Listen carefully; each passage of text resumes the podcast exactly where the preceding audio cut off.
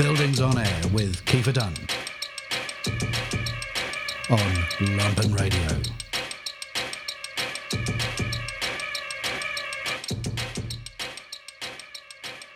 Welcome, welcome to this June episode of Buildings on Air. I'm your host, Kiefer Dunn. Buildings on Air is, of course, the show where we talk about architecture and left politics, sometimes more of one and less of the other. And uh, this month, I'm very happy to be joined by Ramsin Canon, uh, one of my favorite people in Chicago, a good friend of mine. And uh, Ramsin, he's a he's a writer, an organizer, and an attorney um, working in Chicago. Ramsin, how you doing?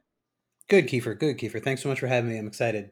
Yeah, uh, happy to have you here. Um, and the reason for the season today is we're going to talk about zoning because I know that zoning is a big part of um, your organizing practice, but also you just recently gave a presentation to 33rd Ward Working Families talking about sort of uh, uh, an organizer's guide to zoning. Um, we can throw the video uh, link to that in the show notes. But um, yeah, I, you know, it was a really interesting presentation, and you know, we we gab about zoning all the time. I was like, time time is right to get Ramsin on the show here. Yeah. Um, yeah, when me and Kiefer get together for a, for a for a dude's night, just some drinks and talking about zoning. You know, that's right. Yeah, party. it's a, a real party. Yeah. Uh, hard hitting question though. Mm-hmm. Um, to kick us off, are there any land use attorney specific lawyer jokes that you know? oh man, I know I've heard one because I used to go to CL, uh, continuing legal education conferences and stuff. Uh huh. Um, so I I know I've heard one, but off the top of my head, I can't. Yeah, that's. You know I have like a I have like a CLE book that like a training manual somewhere. If I can find it, I'll dig it out because I know it had little like cartoons. Uh, great. Yeah, we can't wait. And of course, uh, listeners, I'm inviting you now to, you know, come up with some jokes and tweet them at the show. We're uh, at BLDGS on air on Twitter. So, you know, come up with your best, take, take your best shot. Uh, but, but serious question though. I mean, uh, I mean, we talk a lot about zoning, but um, I think the presentation you gave was really interesting and sort of giving a little bit of a, the background on like what what zoning is first of all in like the broadest possible sense but also like what like where it comes from like what's its legal basis. So i'm wondering if you could give the listeners some of that kind of like you know um, solid solid foundation. Oh yeah i love to do this. Um, actually my uh, when i was in law school uh, i wrote uh, an article for the law review. Um, i don't remember what they're formally called a note or something. There's some mm-hmm. technical term for it, but uh, that was about land use and zoning. Um, so I actually did quite a bit of research on the history of it. Um, and one of the most interesting things is that there have been sort of species of zoning laws in the U.S. going back to the colonial times. Mm-hmm. Um, so there were, for example, there were laws in I think Virginia and Massachusetts at a minimum that were like you know no, no property no structure, residential structure could be built more than X number of miles from a church or a, mm. a place of worship, um, which is a form of zoning that was, I think, meant to, you know, serve a variety of purposes. First, a, a policy purpose of everybody should go to church, but also probably more so, uh, um, they didn't want people too far on the outskirts um, where they would potentially be coming up against you know the indigenous people who were probably not too happy about their land theft and so therefore would strain the sort of ability of the town to you know uh, provide militia protection or whatever you know there, there, there were uh, both sort of moral and uh, practical purposes for for rules like that. There were also zoning rules this in particular in virginia i think uh, uh, they weren't called zoning rules but there was land use rules about um, use of use of land if land wasn't being worked or developed for a purpose for x number of years um, then it was considered abandoned and somebody else mm. could basically go squat on it uh, and um, so th- there have always been these types of land use rules zoning as we understand it didn't really come about until the early part of the 20th century really mm-hmm. um, and uh, when it was it, it started to um, come up in a more formalized way may have been part of sort of progressive uh, sort of like the progressive movement idea of like rationalizing, um, you know, rationalizing governance and rationalizing Mhm. government and stuff.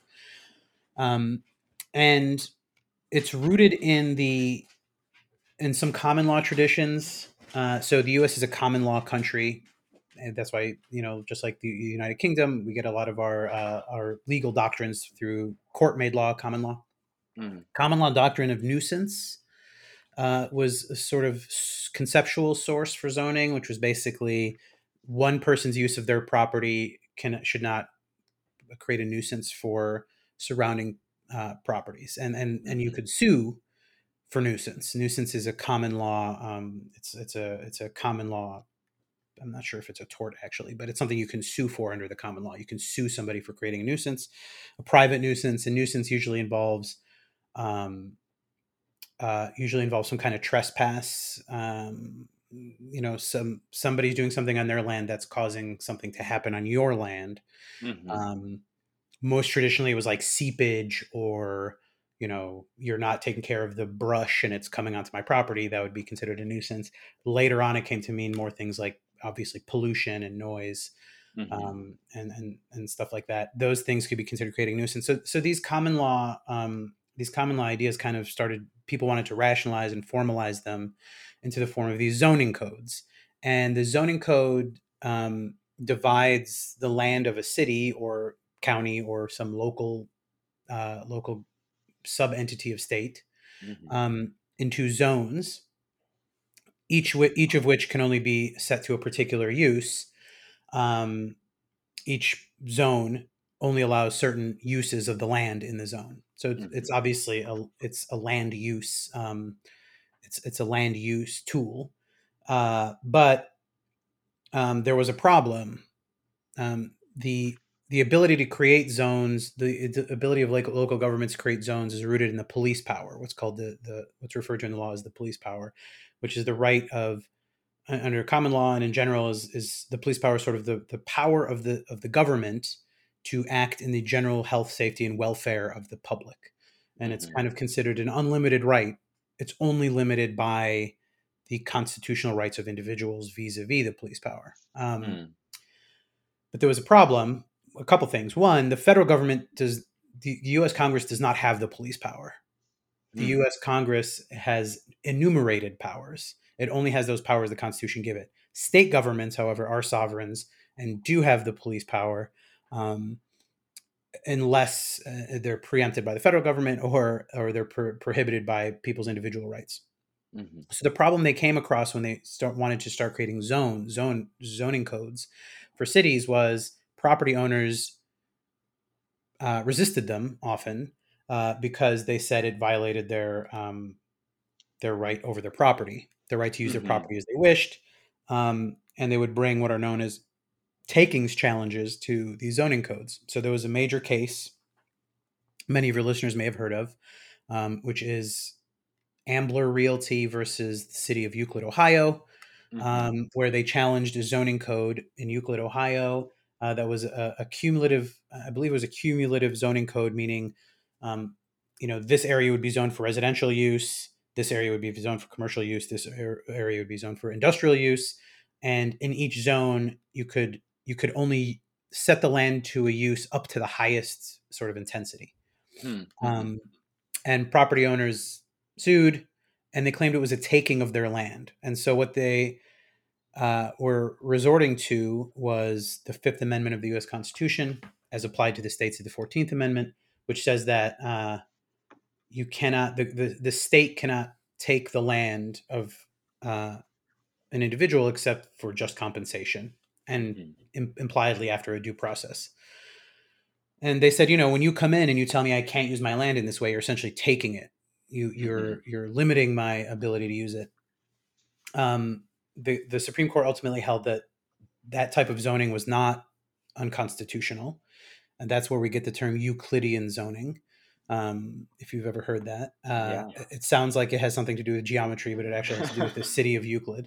Um, uh, and and since then, there have been a lot of uh, a lot of different varieties of you know zoning codes have evolved quite a bit. If you go to the zone, if you go to the municipal code of any city, whatever city you're, you're in, Chicago, wherever, you look up the municipal code, you'll see that the zoning code, sometimes it's called the land development code or the planning code, usually it's kind of offset, will be set off from the rest of the municipal code because they're so big and, and detailed.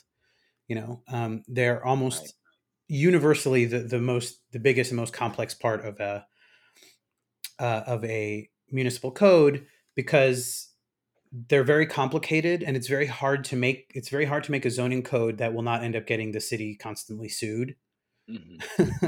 or end up with a lot of uneven terrible development that you don't want so as a result these zoning codes are very big and sprawling over the years the, as the zoning codes evolved to be more sophisticated uh, you know property owners would regularly sue uh, and challenge the, the, some element of the zoning code either as written um, uh, or as applied.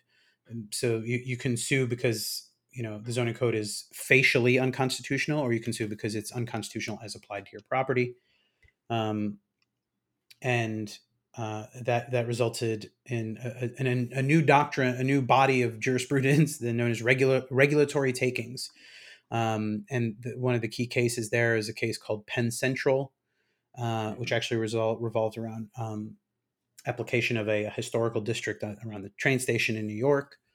Um, I believe uh, they wanted to build something that was a certain height, and the the you know the the uh, historical preservation rules didn't allow it, and then they said that was in effect a taking of their property under the Fifth mm-hmm. Amendment, uh, and then the the Supreme Court enumerated something that's known as the Penn Central test, to determine whether something uh, a zoning regulation is actually a regulatory taking um, and then there's been numerous sort of takings rooted challenges to zoning enactments ever since. Yeah. It's in, it's interesting just to hear like uh, an attorney talk about zoning because you know as obviously as architects we we deal with zoning all of the time but it's uh it's like a, it's it's in a really functional way right? Like we're looking up the zoning requirements the use regulations what are the setbacks, right? Like lots of um, zoning rules in Chicago pertain to like bulk and density. Uh, so just like how, how big and and wide a building can be, um, how, how thick it can be. In, in other words, you know, mm-hmm. and like uh, and and and it and we have to work within that. Um, and you see a, a lot of it kind of boiled down to really like an economic judgment, right? Like, which I find to be really interesting, where it's like, oh, well, we can't do what we need to do. So, do we want to go through the process of getting this rezoned or getting an exemption, like a, a special use permit uh, uh or uh, exception in Chicago? Mm-hmm. and like, you know, like, and, and that's just a matter of uh, they hardly ever get denied and it's just a matter of like well can the project afford to hire an attorney and can the timeline bear that process out right, right. and um, and you know it, it, strikes me when you when you sort of listen to the history that there's like there's obviously like a lot of good reasons for zoning to exist um, but in in sort of uh, practice there's almost so many of these loopholes that are carved out That maybe have some sense right? Like it's it's it's uh makes sense to me on on a kind of abstract level that like no code is perfect and there needs to be processes to you know uh, make exceptions um, but it always seems sort of disturbing to me that it's really developers who are in the best position to to to, to navigate those processes or, or, or bear the costs of navigating those processes. Um, and yeah like I, and i guess like i'd be curious for like the the the the sort of uh, attorney's perspective on on that especially um, someone with your sort of political background and and and also organizing and activist experience yeah i mean i think there's two one of the things that that draws me uh, that drew me to zoning and land use and, and being interested in it is that it's a very it's a very interesting part of the law it, it's sort of one of three areas of the law that um, where it's like big policy, but mm-hmm. then you get all this problem when it's applied to individual instances. Um, and and probably the two, I mean, at, at, least of civil law, criminal law is obviously all that, right? It's like uh-huh. you write a law and then you apply it to a person, and then that's why you have these adversarial proceedings and and all these criminal rights because somebody's life it's significantly different um, hmm because you're potentially going to put them in a cage or execute them. hmm Um, uh, and then, of course, it's less serious if you're just going to find them. But you know, uh, hmm um, so so setting aside criminal law, which is kind of its own huge thing, um, on the civil side, there's really two areas of law that have these that have generated these huge administrative um, apparatuses in, in city governments and state governments, but for our purposes, city governments, which is hmm um, public employees and land use. Mm. And the reason for that is because the idea is if you have a job with the city, if you work for the city, you have a property, you potentially have a property interest in your job. hmm Um, the, the- your employment is a sort of species of property, it's, or at least it's Mm. come to be considered that. So if you're going to be deprived of it, you need to have some recourse to some kind of due process. hmm um, and that's something that has uh, that wasn't certainly always that way as you can imagine think about like hmm patronage armies back in the day or whatever uh, hmm but as civil service protections arose they kind of arose on this theory that that people um, and, and i don't want to mislead people that's not always the case and as with lawyerly things you know it all depends and you only have a property interest in certain in your job in certain situations but that's one that's one side where you see a lot of uh, administrative process. Mm. the other one is land use and and the reason is of course because you're you know you're trying to plan a city you know you're trying to Mhm. make a, a city that uh, is har- has harmonious uses um, that can function that that doesn't um, uh, negatively impact the public health and a Mhm. variety of things i mean you know you're, you're trying to make sure that the streets aren't too congested right so you're, you're Mhm. you want to make sure that the uses all along a certain street don't generate too much traffic you, you, you want to make sure that like you're not putting a school right next you know right down the street from something that's going to generate like semi trucks barreling down uh, the Right. street right so that kids don't get you know crushed by cars Mhm. um, you want to make sure that if you're building you know a, a residential center for uh, for seniors that you're not putting it next to you know something that that creates a lot of noise or interfering light that could interfere with their sleep and health so Mhm. you you have this problem to solve when you're in the leadership of a city but then your policy is constantly interfering i shouldn't say interfering impacting Mhm. um, the way somebody who owns the land wants to use it Mhm. and that person is going to come to you and say you know i, I want to change the the use of my land in this way or that way and as as a government you have to figure out how to do that um, uh, in a way that that encourages uh, a, a a total harmonious use Right. you know a, a harmonious atmosphere or whatever uh, but you can't for us anglo-american common law constitutional reasons you can't just impose it you have to Uh-huh. give them some degree of due process because Mm-hmm. obviously in the us you know it's the bourgeois state and in the anglo-american system property interests are at the core of it um, the, Mhm. the state was basically created to protect property interests so Right. you know if if if that's the case um, and your zoning uh, policy is going to in quotes adversely impact somebody's um, property interests you have to have you have to have a, a fair system Mhm. uh, for them now of course you know some i think people with our politics would not cry to shed too many tears about whether somebody doesn't get to build the density of luxury condos they want you know? Um, th- that doesn't seem to me like a major crime. But just in just in the um, like you were saying in the abstract sense of like there are these constitutional um, there are these constitutional safeguards in place for property. And so cities have this problem of how to how to enact general zoning policy Yeah. um, but still allow the, like for, like you're saying for these exceptions. You mentioned special uses. There's also conditional uses. Um, chicago doesn't call them that i don't believe but maybe they do. I can't remember right now off the top of my head. I've, I've looked in it's, i've looked at so many zoning codes all the time but there's special uses there's conditional uses there's also variances in chicago they're called variations. Mhm. um, and variations are a good example of, of what you're talking about because in chicago variations get granted very easily uh, but in theory they're not supposed to be because a variation is basically an exception from the law that says Mhm. this law applies to everybody but like wink nudge you can Right. get out of it um, and it's even written in the zoning code this way technically, uh, but and historically, a variation was supposed to be like extreme cases. Like the Mhm. paragon case of a variation is like every every lot on this block is a rectangle, but uh-huh. because of some natural feature or some historical quirk, the lot on the end is a triangle. And because it's a triangle, you can't fit the setback on any of the three sides.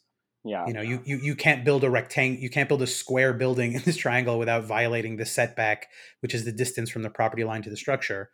You, you'd have to violate in one of the three corners. And it's like it's not the person who bought the property's fault really that it's a triangle. Mm-hmm. It's because there's a river or you know um, who knows Uh, some there's some re- historical reason or physical Uh-huh. reason why the property is misshapen um, and so the person applies for a setback and is like a setback variation that says like is it okay if on one side you know i'm not 20 feet from the property line and Uh-huh. and that's supposed to be like yes that's reasonable but in chicago they just kind of grant them if if your Yeah. attorney asks for it the last variance that I had to do was um, to make a, a because of the constraints of the of the lot in this historic building uh, to to make a outside stair accessing a roof deck on top of a garage have a, a have a right angle in it. Because in Chicago there's a very specific part of the zoning code that says that they have to be straight in parallel with the building and can't have any turns. And so you know uh, it was kind of wild to have to go through yeah like literally have a stat it's like part of you know chicago law now that you're allowed to have this uh, a weird angled staircase uh, at this property like uh, which Yeah. always kind of blows my mind um, Right. yeah but um i mean so I, sorry I, I meandered a little bit there but but basically to get back to your question Yeah. you know I, I i think that like the the the due process rights of individual property owners who um you know it's what, whatever your position on them uh like whether those property rights should exist they do exist so when, as Yeah. as organizers especially organizers at the city level we are sort of it's incumbent on us to understand the the, the legal rooting of that and and the limits to what we can sort of enact through general policy um, and the, the the challenges that come with it. I mean, building happens in cities through private capital.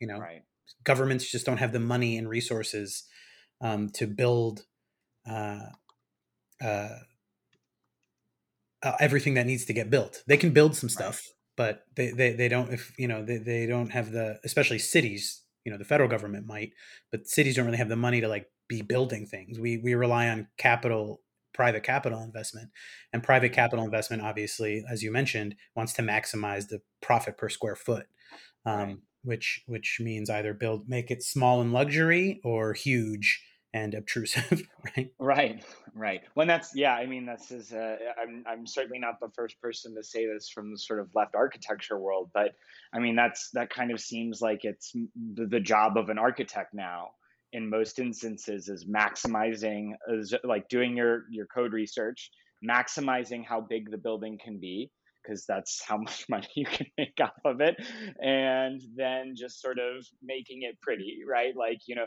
just collaging materials onto this like abstract volume that you get from zoning regulations you know um, and um, you know i'd venture guess to say that that's not why we're we're in this business you know it's not why you become an architect. But uh, you know that that's kind of the the lay of the land at the moment. Um, it's very it's it's it's very troubling. I'm I, one one other thing that I wanted to ask about, sort of related, is sort of like upzoning and downzoning, because it seems to me that these are kind of also r- related to how people, you know, maximize their profits uh, uh, off of something, is they would want to upzone it, right? It's also Mhm. related to land values. The second uh, something gets upzoned, it, it's the the land value like automatically increases because you can build more on it. Mhm. Um, and then in Chicago, and, and I'd venture a guess that it happens in other places too, there's also a kind of like political pressure to kind of uh, game that process or downzone things so that you know the aldermen or or the city or uh, have some authority in um, you know, and, and what what happens there, right? If someone wants to, and if someone has to upzone it later, they can, you know, put the kibosh on it. Um, so yeah, like I mean, I, I, probably should have defined those terms upzoning and downzoning a little bit, but maybe you maybe maybe you as the expert uh, can do that and, and, sort of talk about that a little bit. Sure. Yeah. I mean the. Uh, the zones the zones the way are in most zoning codes there's also form based codes but they're not really in widespread use but like um, zones the way they work in most cities are uh, there's there's sort of classes of uses and and the most the typical way to think about them is that there's industrial there's agriculture which mm-hmm. you know we don't have much of agricultural uses industrial uses commercial uses and residential uses those are sort mm-hmm. of the big categories and then there's mixed uses um, and sometimes there's sort of a commercial industrial blend that's like mm-hmm. office or whatever use um, and within each of those residential uh, industrial, commercial, etc., there will be mm-hmm. intensities. So, like in in the commercial C district, right? So th- this area is all zoned C. There will be mm-hmm. C1, and C1 allows for this many square feet. You know, the, the this much parking has to be provided. You know, buildings have to be this many square feet, and these are the types of things that can go in a C, like neighborhood mm-hmm. grocery or you know nail salon or whatever. Um, and then in C dash two, it's more intense. So then it's like in these areas you can have um, you know, uh, strip malls. Well, probably not strip malls, but you know, some something sure. a little more intense, something that generates more traffic, um, has probably greater parking requirements. Um, and then C3 is even bigger. That's where you can have like big box stores and mm-hmm. uh, you know stuff like that. Um, uh, sports arenas even.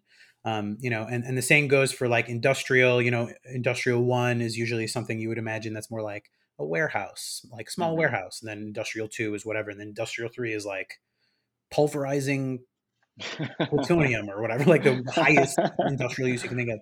Um, uh-huh. And same with residential. Residential, of course, single family homes at the bottom, and at the top is like mid rises and high rises, uh, mm-hmm. residential mid rises, high rises. So upzoning means what it sounds like, usually within a certain use class, so commercial, industrial, residential, going from dash one to dash two or dash two to dash three or dash one to dash 3 mm-hmm. and increasing the intensity of, of, the use that's that's permitted in that zone. Now the if a if a property is zoned let's say r4 residential 4 mm-hmm. so you can build mid a mid rise there already. If somebody buys the property and it's already zoned that way they can build just about anything there right. right? And the city and it's it's what's known as by right is the term you hear a lot. You'll say, you know, the, people say, oh, the, the, the developer, the property owner can do this by right because it's already zoned for it. So they can build this thing they want to build by right. There's no um, nothing stopping them. Right. And cities obviously don't like that because they want to have input on what's going to go in on a piece of property for a lot of reasons, both for good, sound public policy reasons, but also because they don't want to hear it from the neighbors who are going to be like, no, you know, you're going to put this big obtrusive thing here and it's going to be terrible for the neighborhood. Um, so it's it's risky to have a lot of properties that are that have high zoning designations. Um, you, you don't want them. You don't want too many of those sitting out there uh, mm-hmm. because as if, as they get sold, uh, you know, then then potentially you know ungainly or uh, obtrusive or or um, nuisance causing things can be built on them. So what cities like to do is they like to keep the zoning designations at low for as long as they can um, mm-hmm. uh, so that when the when somebody buys the property that person has to come to this city and say this is what i want to build and give mm-hmm. them a mm-hmm. specific thing and show them this is what i want to build it's going to look like this please rezone this property upzone it to, to a more mm-hmm. intense use so i can build this thing and then the city can use its discretionary power over whether to do so to say like okay we'll give you the rezoning but you know we can you maybe add some more parking or take away parking or can you instead of six stories can you make it five stories can you put mm-hmm. some green space in the front can you put screening you know make sure the lights on the exterior of the building don't face directly into the right. neighboring property right. you know all the things that you can do and then typically the developer because they want to get the rezoning will agree to some of the these conditions so that they can um, get the zoning permit, zoning change that they need. So right. cities, this was a thing in Chicago for a long time, although it's been it's gotten the city sued a few times a number of times, is they would just rezone properties that they knew were about to get sold or that had fallen into disuse. They would downzone them so that the, whoever bought the property would have to come to them to then upzone them. Um, and it was basically just a political strategy to to make sure that you know they could play hardball with the developer. Yeah, mm-hmm. we lost you for a second, but I think you, you, you came through in the end there. Um, yeah, they, they recently my my alderman uh, did this recently a, co- a couple years ago, um, and I know in Chicago there was also a thing called aldermanic prerogative, where basically it was a kind of was it I don't know that it was ever like uh, like strictly written into the law, but it was a sort of understanding amongst all of the city council uh, officials that they would respect each other's sort of mo- like motions on uh, zoning. Um, and so yeah. this would give sort of aldermen uh, like almost so- sole authority, right, over their kind of over zoning decisions in their ward to kind of do some of these upzoning, downzoning things you're, you were talking about. Yeah, the aldermanic prerogative still exists. Um, it, it, was never a formal rule. That's part of the frustrating thing for developers about it. Right. Um, aldermanic prerogative is basically the idea that all of the city council, all of your city council colleagues will defer to you over any zoning decision in your ward. Yeah. So if you are opposed to a rezoning that's going to happen in your ward, you basically just have to say, I'm opposed to this, and the other alderman will not vote for it um, on the understanding that when their thing comes up, you'll do the same. Right. And, and, developers have tried to sue over this custom. They've tried to sue over this because they, you know, they say it uh, it violates their substantive and procedural due process rights because essentially it gives one person a veto over their zoning. Uh, but courts, in the couple cases I've seen where courts took it up, they were like, "What do you want us to do?" Like, right? They're legislators, and th- this isn't a rule. They don't have to listen to them. Uh, uh-huh. Uh, they don't have to listen to the local person. They just do out of custom. And how? What can we do about it? What do you want us to right. do? You know, like how can we eliminate that? Um, first of all, how can you even prove it? You know, like maybe they all just agree that it's a bad rezoning. Um, right. You know, and uh, you know, I, have read a, some court opinions where they're like, maybe if it was an, if you could show certain things, we could do something. But uh, you know, courts are very reticent to interfere with the legislative process. Yeah, and I remember mm-hmm. I remember that I remember Lori Lightfoot made, put out a press release about how she was ending aldermanic privilege, but like I always found that suspect because, as you've mentioned, it's not it's not a rule. It's not like a rule that you can delete. right. Yeah. The the, yeah. the only way to get rid of aldermanic aldermanic prerogative would be to remove the city council's power over zoning.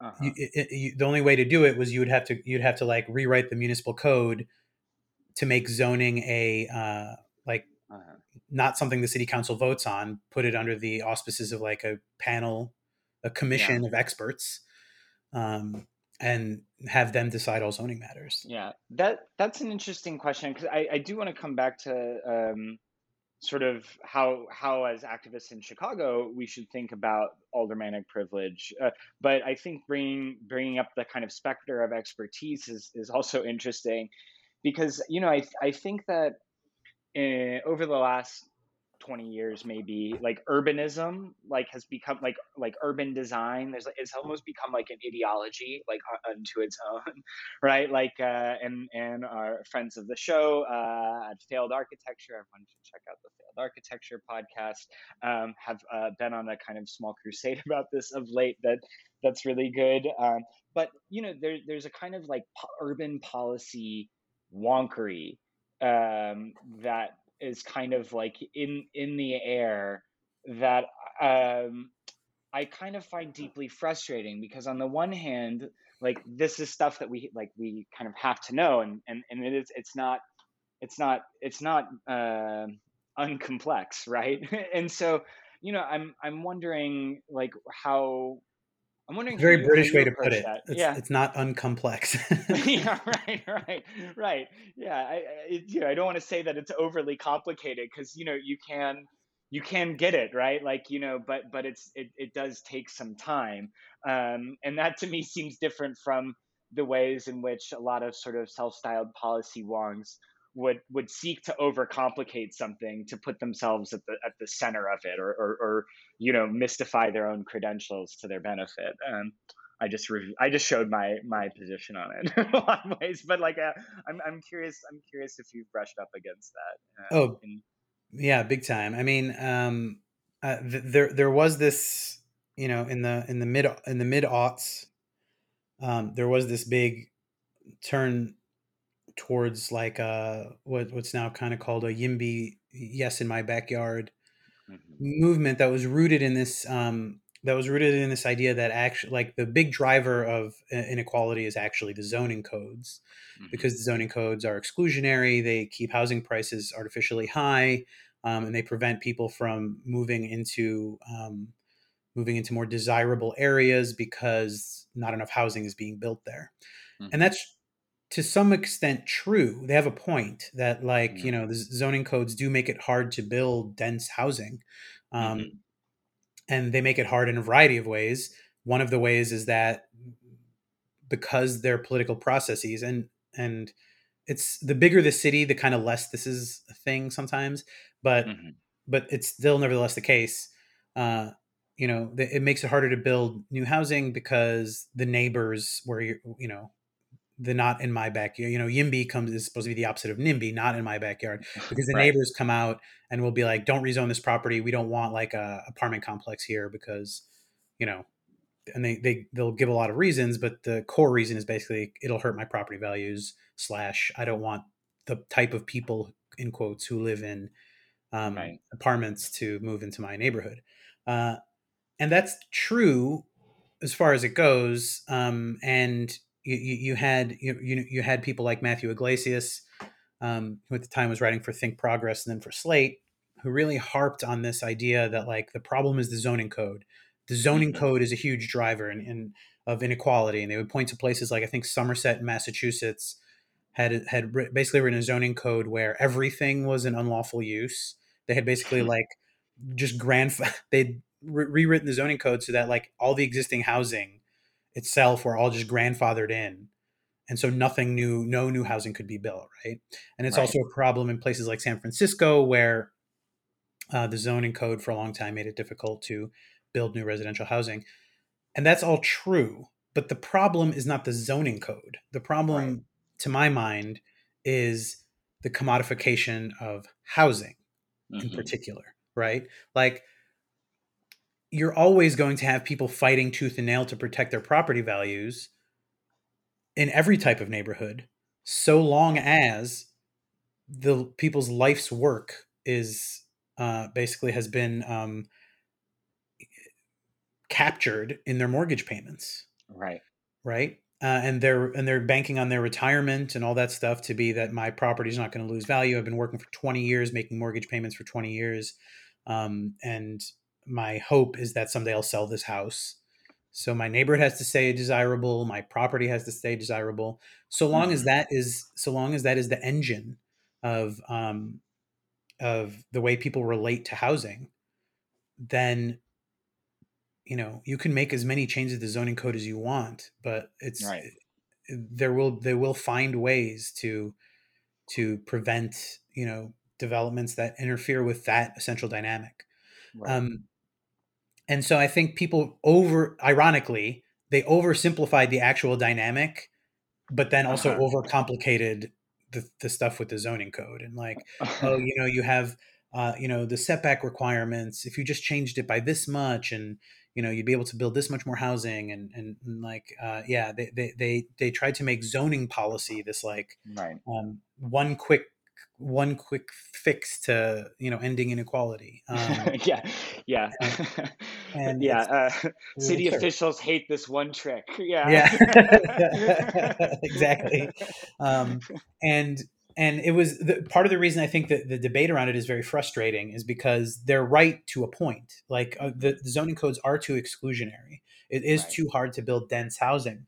Um, in these in cities and a lot of developers would love to build dense housing because as you pointed out the more you know it's profit per square foot the more square footage you can build the better yeah. and when you can't build a lot of square footage um, the alternative is to build luxury square footage so if, if i can't build a lot i'll build a, a, a little but make it find a way to make it exclusive right. um, and so that's true as far as it goes but like the driver of that the reason that policy exists is because there is this um, there is this relationship of of individual families and individual people Right. um, to their the, the value of their housing Yeah, I mean, it makes a lot of sense, and I, you know, I wonder also, like, given that context, you know, uh, the the sort of the object of, of of our activism and organizing is sort of um, um, well, it's, it's it's human dignity, but like you know, su- su- subset below that is yeah, like decommodifying housing, right? Um,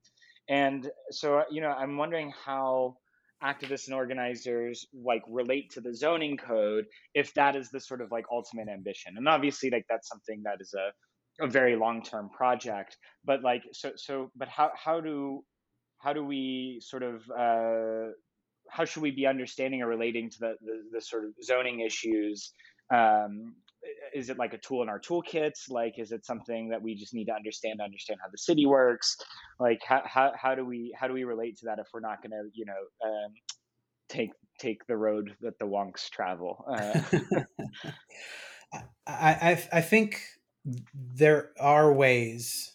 I mean, things like affordability. The Chicago has something called the ARO, the Affordability Requirement Ordinance, mm-hmm.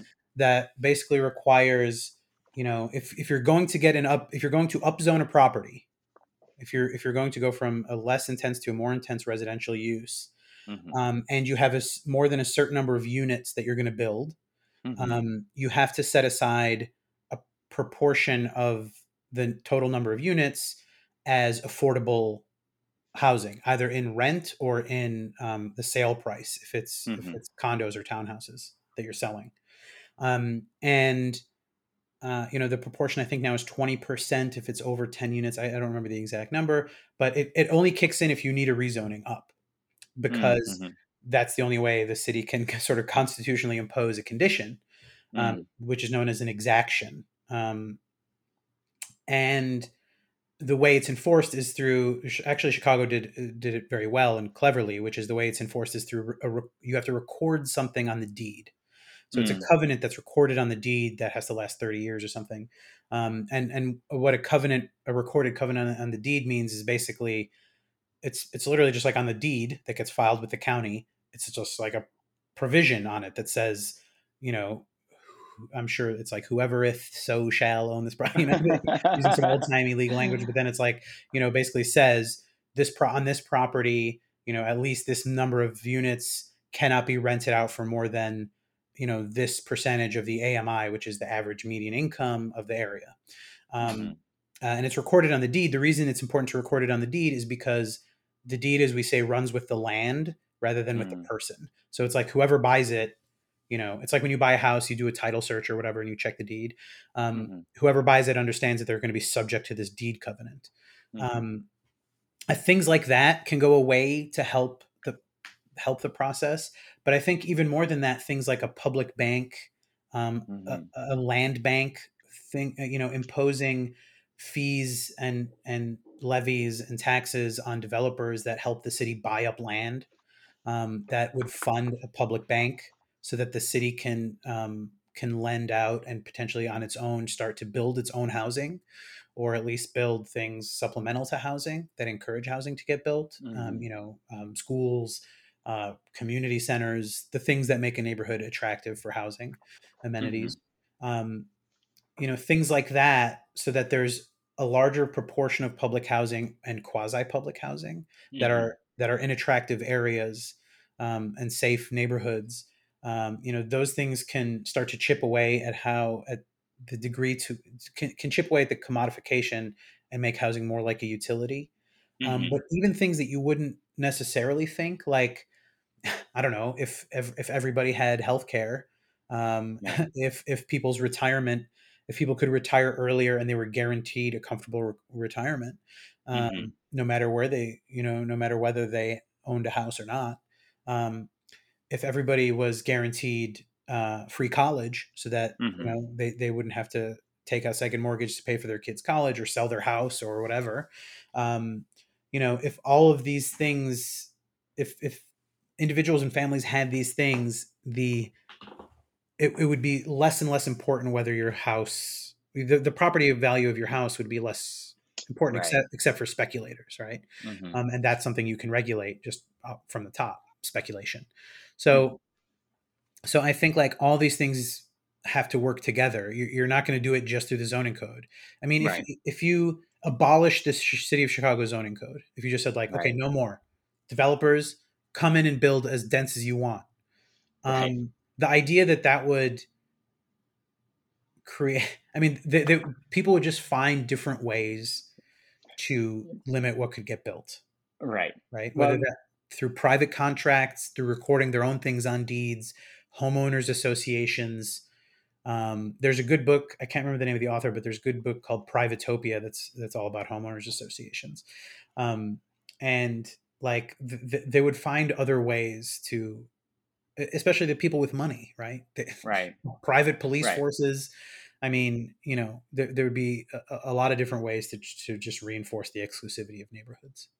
Yeah, well, it strikes me also that there is a there is a case study out there in the world of a city that doesn't have zoning, and that's that's that's Houston. I'm sure they have some regulations in place, but their zoning code is like infamously weak, and and it's really weird because when you go to Houston, you're like, why is there like like a gas station next to a strip mall next to a high rise luxury condo? Like it's just like really bizarre.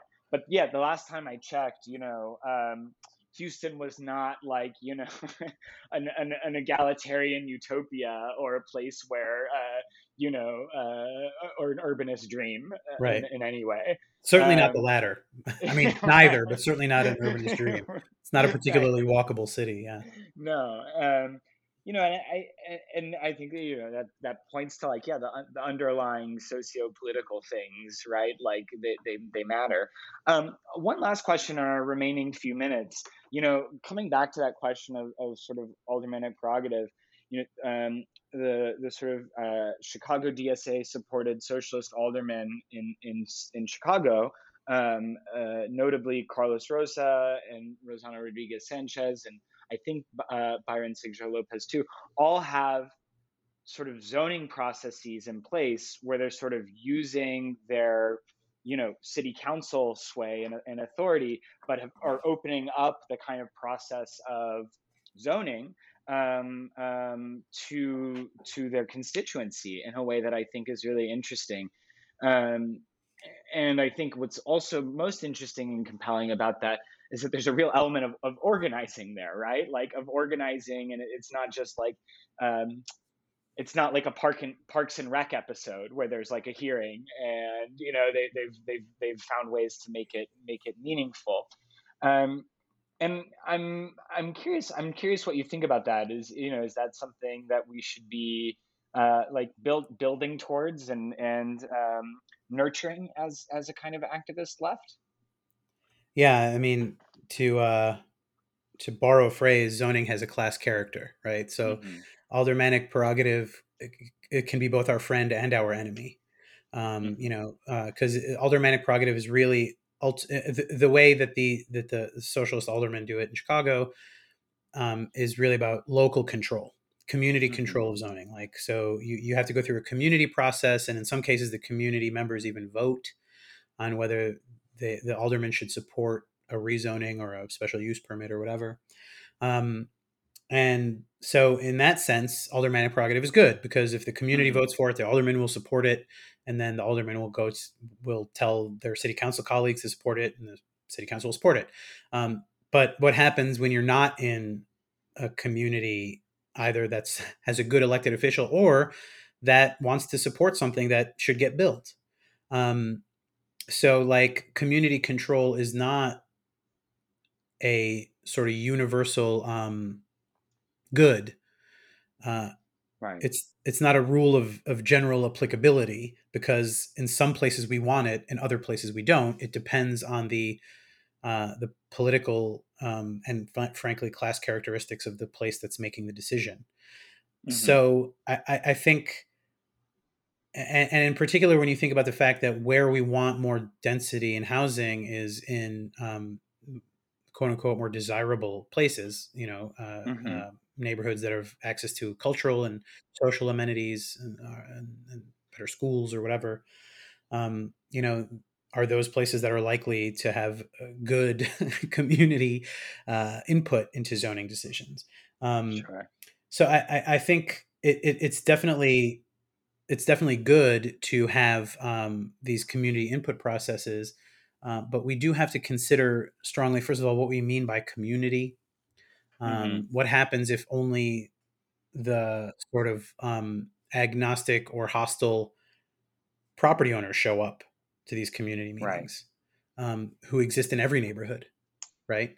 Um, yeah. And they vote against it in, in larger numbers. And, and and and the fact is, especially in big cities, the sedentary proportion, meaning the the, the homeowners, um, are are the most likely to be locally active, right? Mm-hmm. Because they they've lived there, they own a house, they've lived there longer, they they're um, they have more connection to their neighbors um, they have more direct connection to what's going on politically in their neighborhood and so if they're the ones who are showing up to all the meetings that's not necessarily a good thing so you have to have a pretty active organizing right. project and program to make sure that you're getting renters and lower income people and working class people to come mm-hmm. to these meetings educating them on on zoning and, and why it's important and how it works um, and so it's it's a challenge um, it's something that it, it's it's not it's not going to be a general rule um, mm-hmm. because again, it will vary from neighborhood to neighborhood.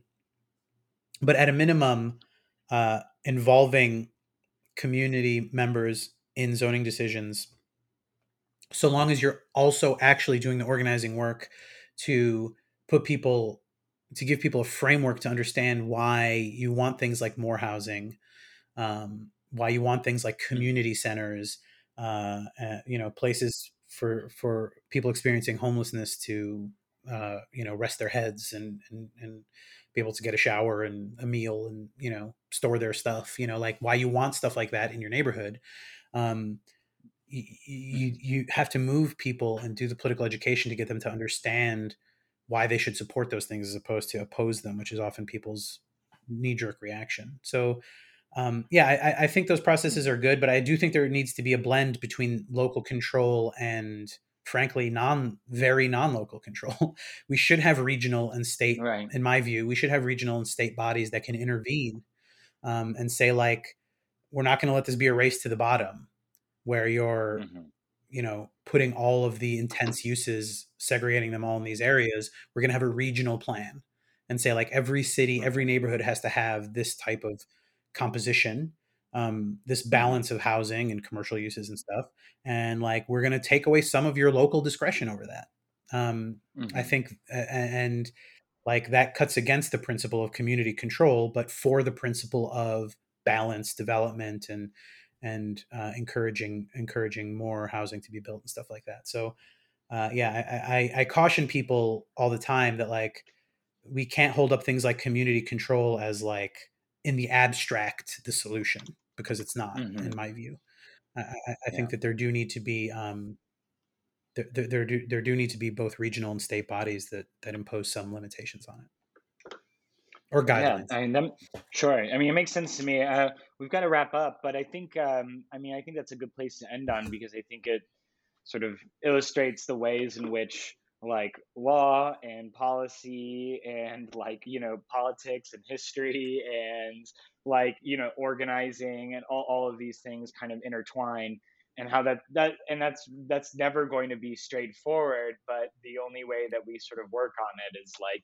when we work on it together right? Like when we're we're sort of building building uh, movements and and talking about this stuff and and, and acting on it right? Like uh it's um no, no, nothing complicated ever gets solved from you know a simple fix from on high. Um, so um, Ramsin, we'll leave it there unless you've got any last minute thoughts. No, just thanks for thanks for having me, Kiefer. It was, it was yeah, thanks.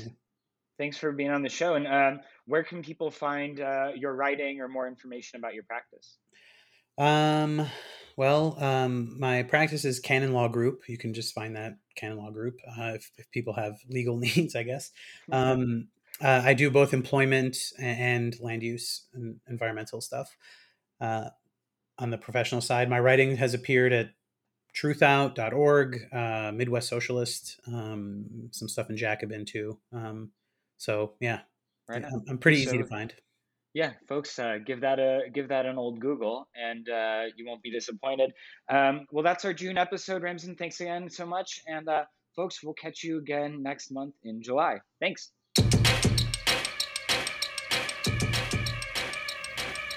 This has been Buildings on Air on Lumpen Radio. Buildings on Air is a production of Lumpen Radio. Hosted by Kiefer Dunn. Produced by Logan Bay and Jamie Trecker. Visit us on the web at buildingsonair.live.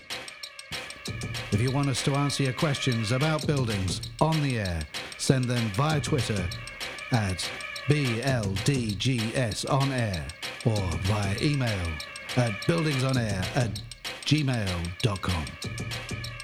This show is also available as a podcast on iTunes.